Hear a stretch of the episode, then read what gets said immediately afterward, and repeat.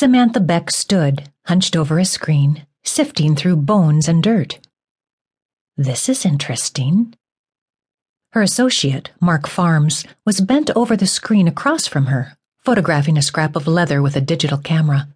The two by four foot wooden framed wire mesh screen lay atop two wooden sawhorses. Several of these were set up around their excavation site. Samantha took off her dirty gloves and held up a sherd of pottery in the Pennsylvania summer sun. She was beginning to feel desperate after two weeks of coming up empty handed. The landowner wouldn't let them stay indefinitely, and O'Neill, their department head, was sure to pull the plug any day now.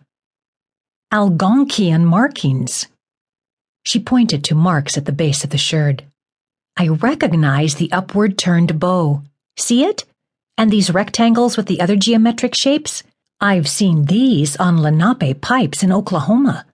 And here's another turtle. I still don't know what that signifies. She brought down the sherd and continued sifting through the screen, vaguely aware that the sun was going down.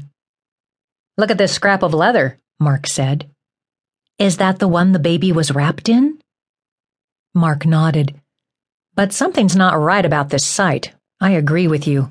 It's like they were moved. He took another photo.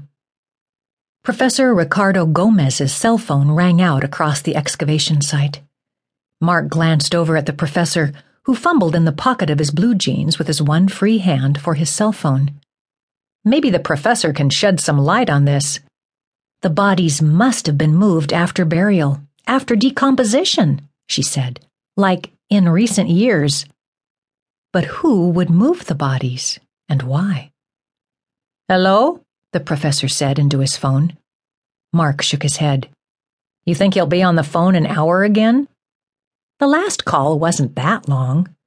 We might have time for a quickie. Comments like that made her wish she weren't sleeping with him.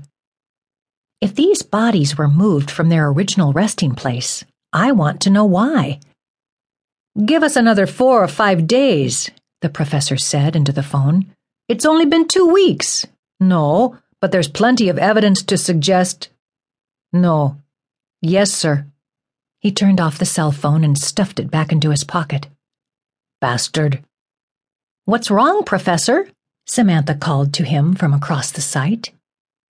The short, bony man walked around the excavation units in the ground toward his two graduate students, the brim of his straw hat waving in the wind, making him look like an old scarecrow. Never mind that now. I think I've found what we're looking for. She wouldn't let herself get her hopes up again. She wanted to see the seal for herself before she'd believe it. The professor held a small bandolier bag with its wide, beaded shoulder strap hanging like fully cooked lasagna noodles, its colors of orange and red and turquoise shining from beneath layers of dirt. She had never seen an artifact so perfectly preserved, so well intact. That bag is just like my grandmother's, Samantha whispered, her heart pumping. It gets better, the professor said. Before he could explain further, a black pickup truck skidded onto their site from the dirt road. The driver's window lowered, revealing a man about her age with long black hair and fierce black eyes. You guys need to clear on out of here. He pointed to the tents and the screens nesting in the pasture at the edge of the site. Get all this stuff out of here. Any arrangements you've made with my grandfather have been cancelled. Who in God's name is this clown? the professor muttered as he gently laid the artifact on the screen. Samantha ran to the truck and gripped the driver's door. Who are you? Whoever he was, he was hot. Hot mad and hot on the eyes. He gave her a once over and narrowed his eyes. I should ask the same of you. Did my grandfather give you permission to dig up this land? Well, that's about to change.